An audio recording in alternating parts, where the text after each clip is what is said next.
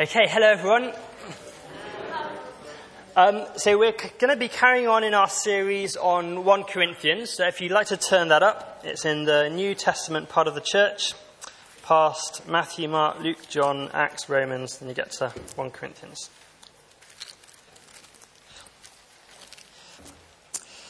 So 1 Corinthians is a, um, a letter, one of the New Testament letters written to one of the first century churches. It's written by um, Paul of Tarsus, the great uh, persecutor of the church who turned church planter and evangelist. Um, it's located in ancient Corinth, which was in ancient Greece, just down the road from Athens. And basically, this church was a complete mess. They didn't think of themselves as being in a mess, but in reality, they are immoral and proud and divided and bickering with each other. And what seems to have happened is that some of them seem to have written to Paul with um, some issues that they've got, uh, probably a subset of the church, wanting Paul to adjudicate on these issues. And I guess what they're wanting them to say is, yes, they're right, and all of the other guys are wrong. Um, so they're wanting to have the excuse to say, I told you so. And Paul, um, though he does address these things in the letter, and it's, it's really interesting because they're issues that we still struggle with today, um, they're not the real issue. The real issue in this church is that they need to grow up. That's, that's what needs to happen here. And so Paul's writing this letter to urge them to grow up. And we see that really clearly in our passage today in chapter 3, starting at verse 1. I'll just read up to verse 4. What we'll do is we'll read through as we, as we talk through it. Paul says, Brothers, I could not address you as spiritual, but as worldly mere infants in Christ. I gave you milk, not solid food, for you are not yet ready for it.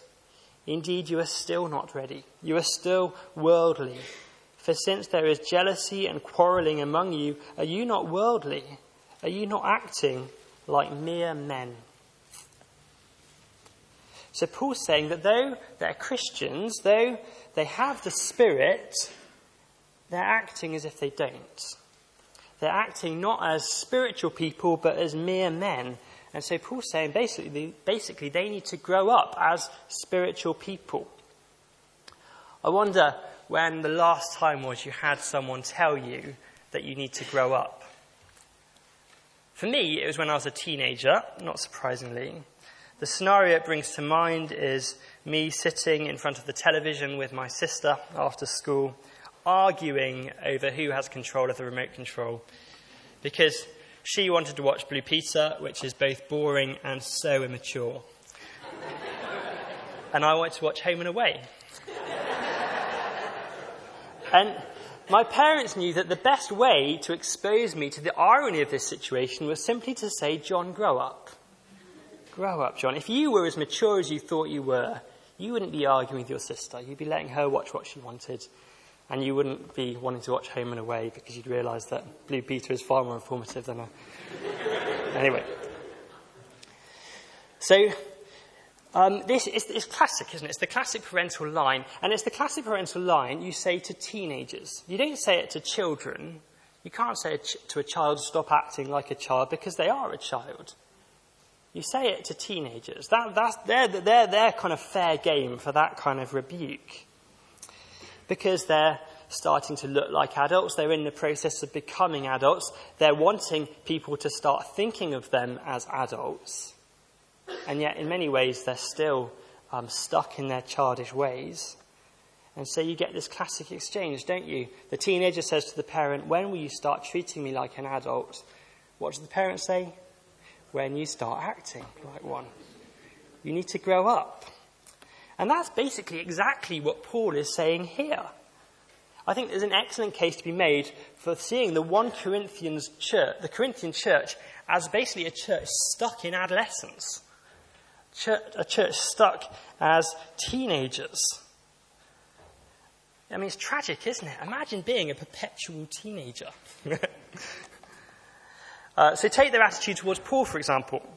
Mark Twain had said this funny thing. He said, When I was a boy of 14, my father was so ignorant I could hardly stand to have the old man around. But when I got to be 21, I was astonished at how much he had learned in seven years. And I think, I, think, I mean, that's a great insight into the Corinthian situation and the Corinthian attitude towards Paul. They thought they'd outgrown his message. Some were a bit embarrassed by the old man. He kept on going on about this naive and unsophisticated gospel, baby food, as they called it. And yet their attitude to Paul's message is the very sign of their immaturity. Paul says in 2 uh, verse 6, We do, however, speak a message of wisdom among the mature, but it is not of this age. You're acting like people not of people of this age, not spiritual people. We shouldn't be too hard on teenagers, and we've got to realize that it's tough being a teenager. Growing up is a hard thing to do. Um, in fact, you know, it's an interesting fact. Teenagers weren't discovered until 1904. It's true. It said on Wikipedia they were discovered by a psychologist called Stanley Hall in 1904. Now, if you're a parent of teenagers, you might be slightly incredulous about that. But it kind of reflects the fact that a teenager is a kind of in between state. You're no longer a child, but you're not yet an adult. And um, the whole experience is like some kind of identity crisis. Who am I? I'm not, I'm not a child, I'm not yet an adult. And psychologists say in this identity crisis, there is both a need to resist and conform simultaneously. Presumably, this is the experience of growing up. You want to kind of resist the childish ways and start conforming to adulthood. Of course, teenagers almost always get this exactly the wrong way round. They rebel against their parents and they copy one another. And this is kind of what's going on in Corinth. The church is having a kind of identity crisis that's retarding its development. It's stopping it from growing up. And like the classic teenager, it's getting exactly the wrong way round. Rather than following Paul's godly example, they're rebelling against the wisdom of the gospel and conforming to the culture of Corinth. And the extent to which they're conforming to the culture of Corinth, they're becoming deformed as Christians, as spiritual people. To put it another way, rather than the spirit of the church going out into Corinth, the spirit of Corinth had come into the church. And so in this section, Paul's trying to address this Corinthian identity crisis. And he does it in two ways. First of all, he goes on the offensive. He attacks the spirit of Corinth that's coming into the church. And secondly, he, he steps back and goes defensive. He reminds the church of their identity that they need to cherish and, and, and protect. So that's what we see in this passage. Um, so we're going to look first of all at Paul's offensive action, attacking the situation in Corinth. He says, When one says, I follow Paul, and another, I follow Apollos, are you not mere men? That's verse 4. You see, Corinth had this kind of celebrity culture. Now, we know all about celebrity culture, but whereas we celebrate people who marry footballers and take their clothes off on reality TV, they used to celebrate people who were really clever and give, good at giving speeches, which I know is a bit weird, but it was the olden days, they were probably less advanced back then. and this culture had come into the church in a really big way, and it was messing them up. And so Paul seeks to kind of undermine this culture that was entering the church. So let's look at, have a look at what he says in verse 5 to 8. What, after all, is Apollos and what is Paul? Apollos and Paul are those people who are responsible for starting the church. Only servants through whom you came to believe, as the Lord has assigned to each his task. I planted the seed, Apollos watered it, but God made it grow. So neither he who plants it nor he who waters is anything, but only God who makes things grow. The man who plants and the man who waters have one purpose, and each will be rewarded according to his own labour. Okay, so Paul's basically here making about five points, um, but they all serve to, to, to make one big point, which is that God deserves the praise, not man. You shouldn't be following Paul, you shouldn't be following Apollos, you should be following God. He's the one who deserves your, your commitment, your adoration. He's the one you need to celebrate. So, first of all, I'm going to go through these quite quickly. First of all, Paul and Apollos and all the others they looked up to are mere servants. That's what he says. What is Paul? What is Apollos? Only servants We've learned to think of servants as a kind of term of praise in, in the church, but that comes from Jesus and Paul. In the Corinthian days, servants were definitely mere servants. They were the lowest of the low, and that's the point Paul's making here. Secondly, they were mere servants through whom you came to believe, i.e., Paul and Apollos aren't the object of the faith, they're the messengers who brought the faith. Okay? So when you receive a letter from your lover, you don't fall in love with the postman. That's, that's what he's saying. Thirdly, God gave them the job and the skills as a gift. So, verse 5 um, we're servants through whom you came to believe, as the Lord had assigned to each task. I planted the seed, Apollos watered it. Later on in chapter 4, verse 7, he says, For who makes you different from anyone else? Who gives you some gifts and not others? And then, what do you have that you did not receive? And if you received it, if it was a gift, why do you boast as though you did not? We've got nothing to boast about. God gives us the jobs to do, God gives us the skills we need to do it. It's all a gift. I love that little verse. What do you have that you did not receive? That's really powerful. For those of us who struggle with pride, that's a great thing to lodge in our minds. When I think to myself this afternoon, wow, John, you did a really good talk. People really laughed at your teenager joke. I say, John, what did you do, what did you what do you have that you did not receive? Shut up, stop boasting. Then fourthly, and this is this is the main plank of Paul's argument, verses six to seven. I planted the seed, Apollos watered it, but God made it grow. So neither he who plants nor he who waters anything, but only God who makes things grow. The man who plants and the man who waters have one purpose, and each will be recorded according to his own labour. So Apollos waters it, Paul plants it, but God makes it grow. If you're a parent, chances are you'll at some point have been proud, proudly presented with your child's first science project. They'll have handed you a yogurt pot and you've looked inside and you thought, wow, great, it's some wet bit of cotton wool with some bits on it. But of course, a few days later, something amazing happens. And it is genuinely amazing. From out of these bits that your child dropped on some wet cotton wool emerge a growing, photosynthesizing, living organism, something that no scientist has ever been able to engineer despite centuries of trying. It's delicate, it's beautiful, phenomenally intricate, it's quite tasty when sprinkled on salad. But however ambitious a parent you are, you don't at that point nominate your child for a Nobel Prize, do you? Because you know your child didn't really do anything. They just sprinkled some bits on some wet cotton wool. And the seed did what God made seed to do. And Paul's saying it's exactly the same thing. Seriously, you don't need to praise me or Apollos. I put the bits on, Apollos made the cotton wool wet. That's it. We don't do anything special.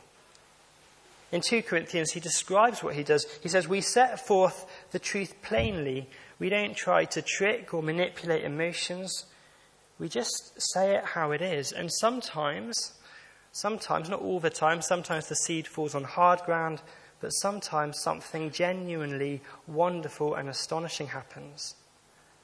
The God who said at the beginning of time, Let there be light, shines his light into a dark heart. He opens blind eyes to see the light of the knowledge of the glory of God in the face of the one who was crucified. But that's God. That's not me and Apollos. We didn't do anything. So finally, God gives us the job. He gives us the skills to do the job. He gives us success in the job. And finally, He rewards us for the job. That's amazing, isn't it? Why on earth does God reward us for something that He gave us to do? He, he did it for us, basically. You might well ask that, but the answer is simply because that is what He's like. The theologians call this superabundance in grace. St. Augustine loved this. He said, God gives grace for grace. He rewards us for the grace He's put in our lives. He gives us gifts for our gifts. This is what our God's like. This is our God. He is the one who deserves worship and praise. You know, we're made to worship. We long for someone worthy of our adoration and praise. That's why we have celebrities. That's why we have superheroes and romantic novels. We want someone worthy of our worship. Sometimes when I'm with my colleagues in the lab or in a, in a lecture, I'm a, I'm a um, scientist, I work at the university. We learn or see something that's fascinating or wonderful, and we'll acknowledge it and we'll say, wow, that's, that's really cool. But it's a bit weird because it kind of hangs there, that, that sentiment. It doesn't really go anywhere. It's quite hard to describe. It's almost like an echo in, in, a, in an empty space. We see something beautiful and our hearts ache. And I think sometimes our hearts ache not because we've got nothing to be thankful for, but because we've got no one to be thankful to. And so we make God substitutes to adore and celebrate. And that's what they did in Corinth. And that's what this church, with its identity crisis, was copying. And so Paul attacks this and says, No, stop it. There is only one worthy of our praise the God and Father of our Lord Jesus Christ. So Paul then goes on the offensive against the spirit of Corinth that had come into the church. And now in the next bit, he sets his mind to a more defensive task to kind of try and remind the church of their foundation first of all, and their identity. He sets to remind the church of their foundation and their identity. So I'm going to read um, from verse 10. By the grace God has given me, I laid a foundation as an expert builder, and someone else is building on it. But each one should be careful how he builds, for no one can lay any foundation other than the one already laid, which is Jesus Christ. If any man builds on this foundation using gold, silver, costly stones, wood, hay, or straw, his work will be shown for what it is, because the day will bring it to light. It will be revealed with fire, and the fire will test the quality of each man's work. If what he um, has built survives, he will receive his reward. If it is burned up, he will suffer loss. He himself will be saved, but only as one escaping through the flames. Don't you know that you yourselves are God's temple and that God's Spirit lives in you? If anyone destroys God's temple, God will destroy him, for God's temple is sacred, and you are that temple. Okay, so I'm going to have to cover this in slightly uh, broader brushstrokes. But basically, Paul's on the defensive. He's reminding the church, first of all, of their foundation. And Paul says he laid the foundation for the church in Corinth, and the foundation is Christ. A couple of weeks ago, he reminded us, he reminded the church of the message he proclaimed. He said, I resolve to know nothing among you but Christ and Him crucified. This was the message with which Paul established the church Christ and Him crucified. Now we've learned that, that Paul was under massive pressure to abandon this message for a message more immediately appealing, something more relevant, more culturally sensitive. What can you do with a message of a God who died on a Roman cross? You can't spin the message of the cross. You can't sex it up. It's always going to sound foolish. It's not foolish, it's, it's profound, but it jars so much with stuff that's in us. One scholar, Martin Hengel, wrote a study on how crucifixion was seen in the ancient world. And he concludes by saying this. He says, For Paul and his contemporaries, the cross of Jesus was a highly offensive matter which imposed a burden on the earliest Christian missionary preaching. No wonder that the young community in Corinth sought to escape from the message of crucified Christ. When in the face of this, Paul points out to the community that his preaching of the crucified Messiah is a religious stumbling block for the Jews and madness for his Greek hearers, we're hearing in his confession not least a 20 year experience of the greatest Christian ministry, who would often reap no more than mockery and bitter rejection with his message of the Lord Jesus, who had died a criminal's death on the tree of shame. There was massive pressure to abandon this message, this difficult message of Jesus Christ crucified. Paul's explained that, but as a good, responsible builder, he laid the only foundation possible for this building. But now the pressure that Paul would have felt is being felt by the teachers in Corinth as they build on this foundation.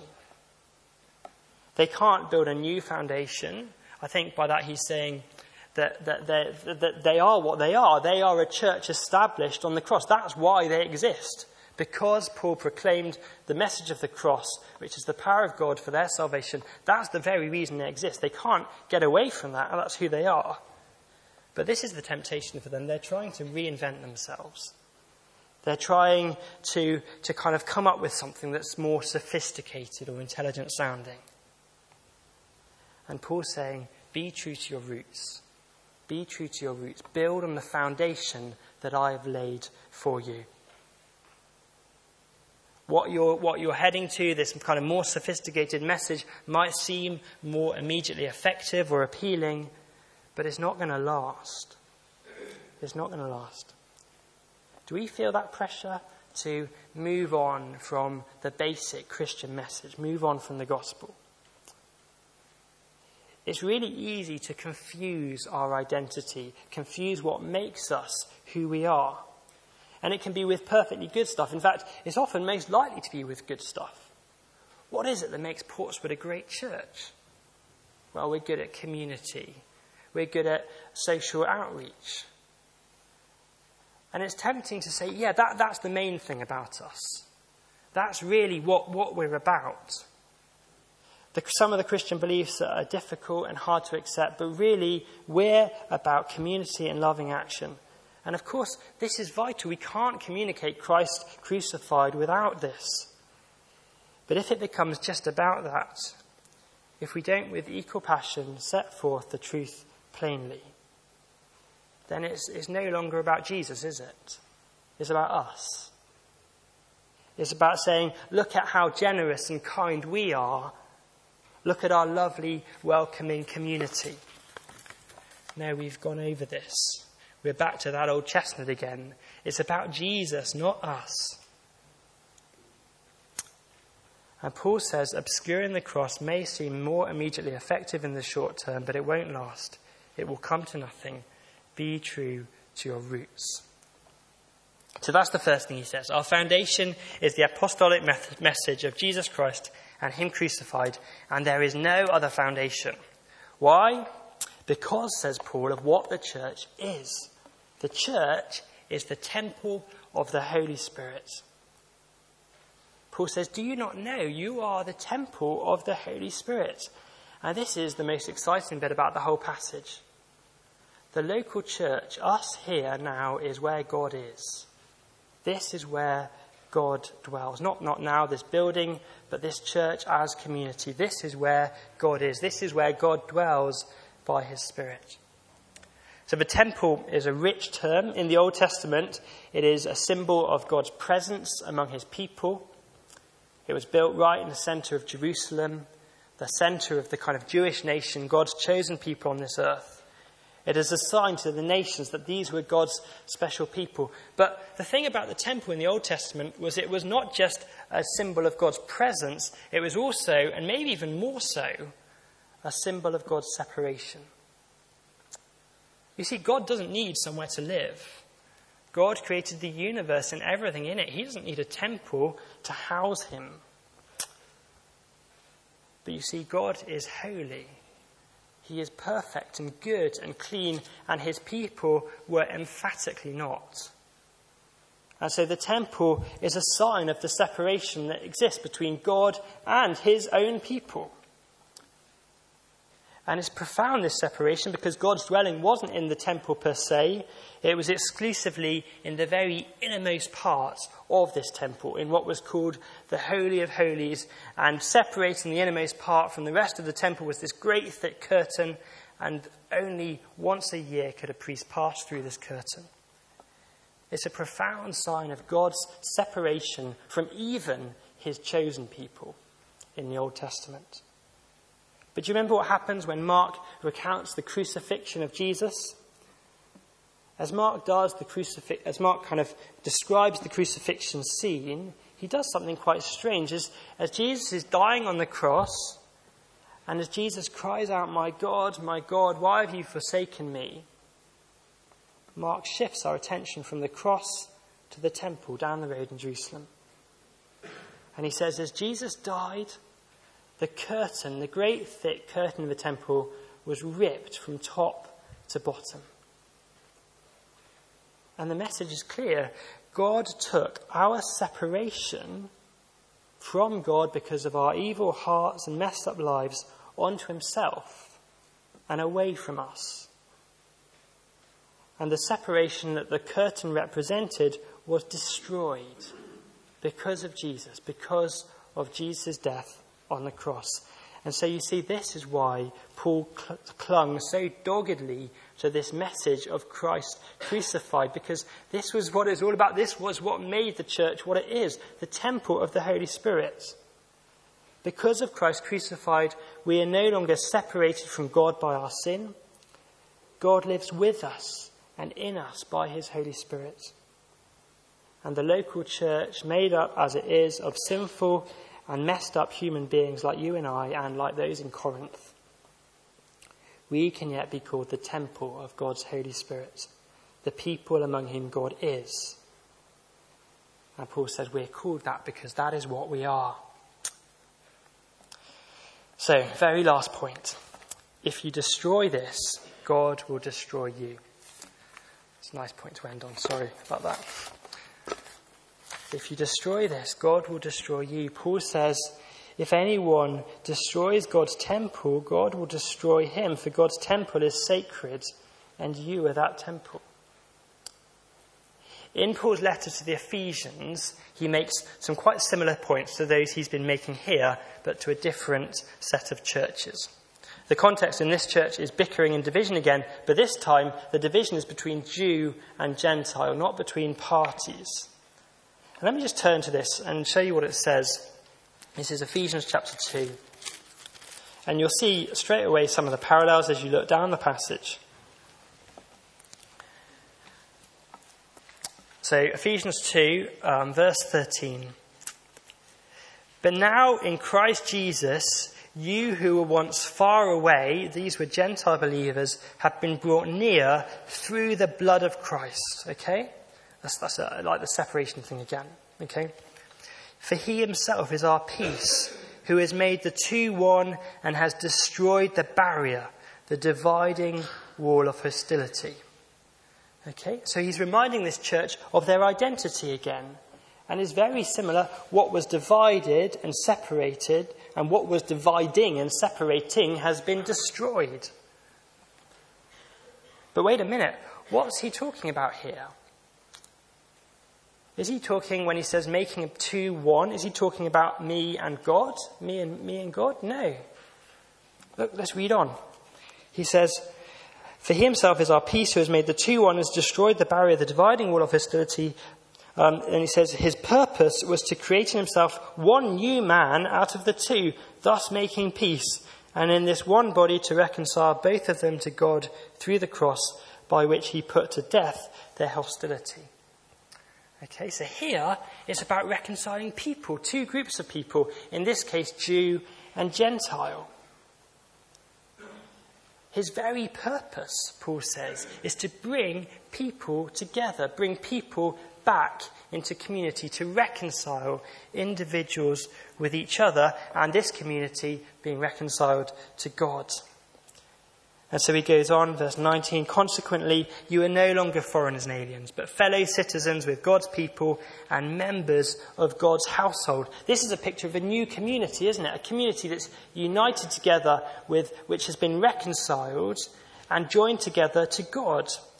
Then a very similar language built on the apost- foundation of the apostles and prophets with Christ Jesus himself as the chief cornerstone. In him, the whole building is joined together and rises to become a holy temple in the Lord. And in him, you two are being built together to become a dwelling in which God lives by his Spirit.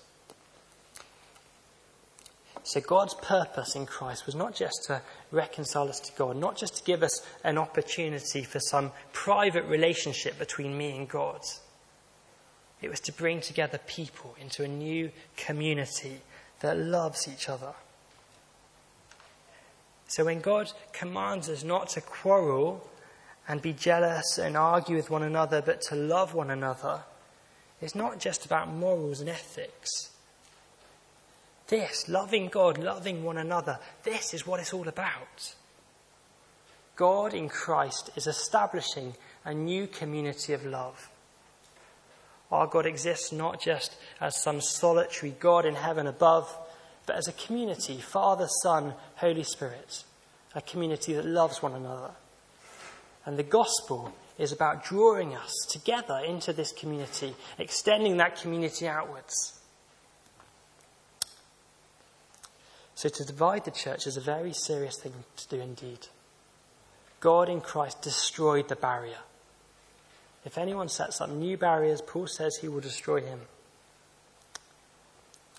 So, in helping this church out of their adolescent identity crisis, Paul attacks the culture that has entered the church that is just so out of place and reminds the church of what they're based on the message of Christ crucified and what they are the temple of the Holy Spirit. And these are things that are both wonderful and thus should not be shunned, and awesome and thus should not be taken lightly. Let's pray.